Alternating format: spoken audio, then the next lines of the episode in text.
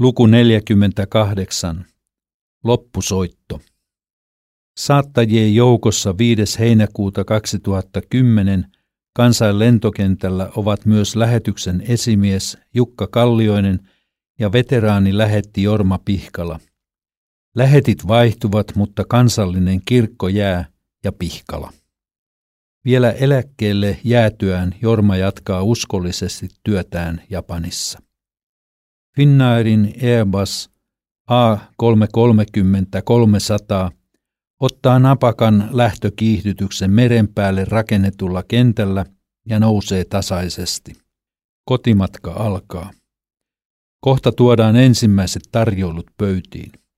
Ruuan taso lennoilla on vuosien saatossa laskenut, koska lentoyhtiöiden talous on tunnetusti tiukoilla ja niiden pitää jatkuvasti löytää uusia säästöjä. Siitä iloitsemme, että sinivalkoinen kone on lähes täysi, kuten useimmiten tällä välillä. Onhan Osaka Helsinki reittinä lyhin lento Japanista Eurooppaan ja siksi kovin suosittu. Matkustajista tosin vain harvat jäävät Suomeen, suurin osa lentää muihin kohteisiin Euroopassa. Ruokailun jälkeen nukahdan hetkeksi.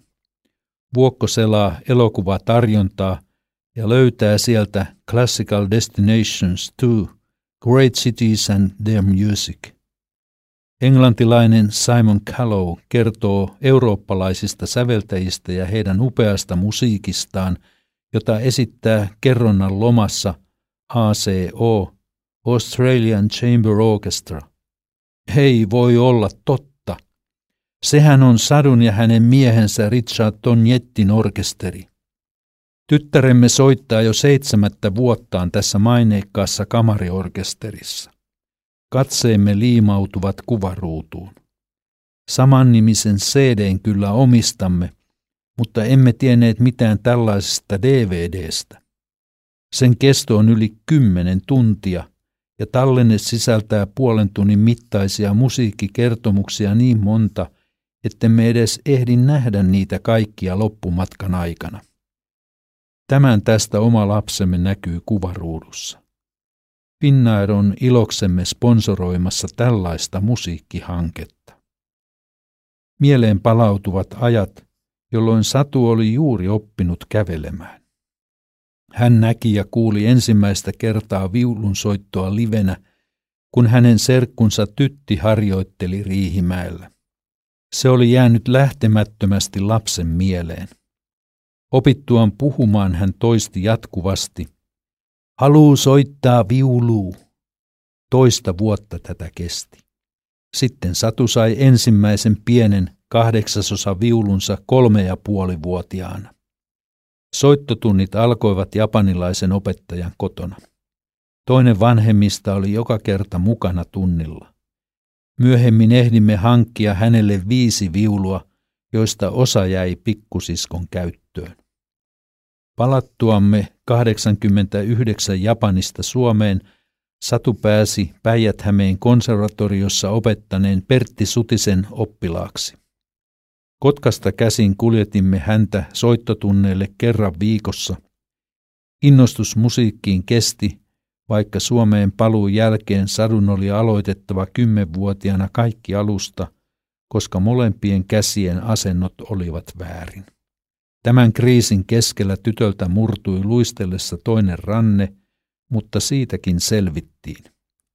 Satu halusi päättää asioistaan ja vaati, että vanhemmat eivät enää saaneet patistaa häntä harjoittelemaan.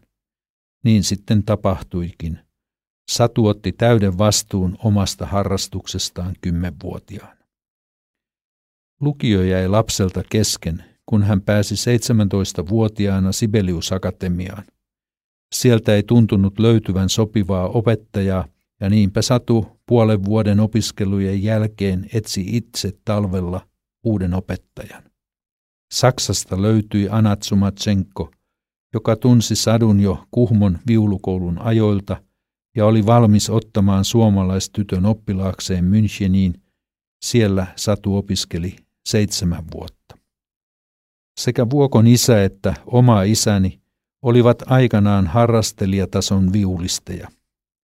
Appeni Aulis Lanki kuoli 2003, soitti sota-aikana valistusupseeri Oke Jokisen rantapyssy pamahtaa viihdytyskiertueilla, eli kävi sodan viulun kanssa. Isä Yrjö kuoli 88, soitti nuorena viuluaan Parikkalassa sukulaismiesten Liberty Jazz yhtyessä. Molemmat isoisät seurasivat mielenkiinnolla kaikkien lasten lastensa musiikkiharrastuksia.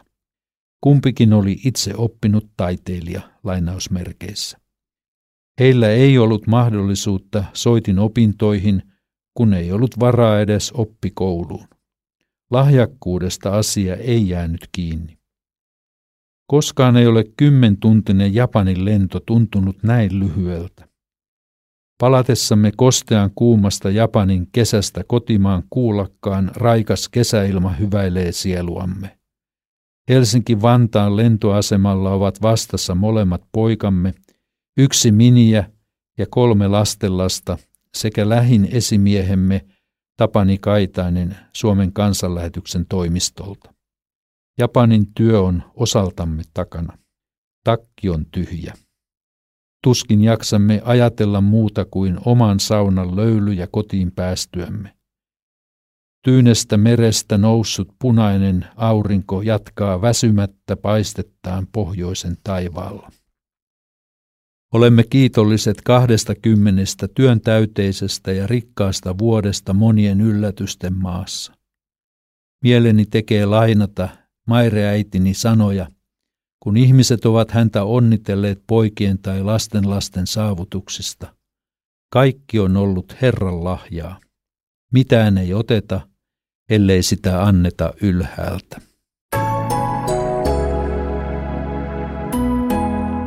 Kuuntelit Kustannus Oy Uudentien julkaisemaa Japani yllättää yhä uudelleen kirjaa.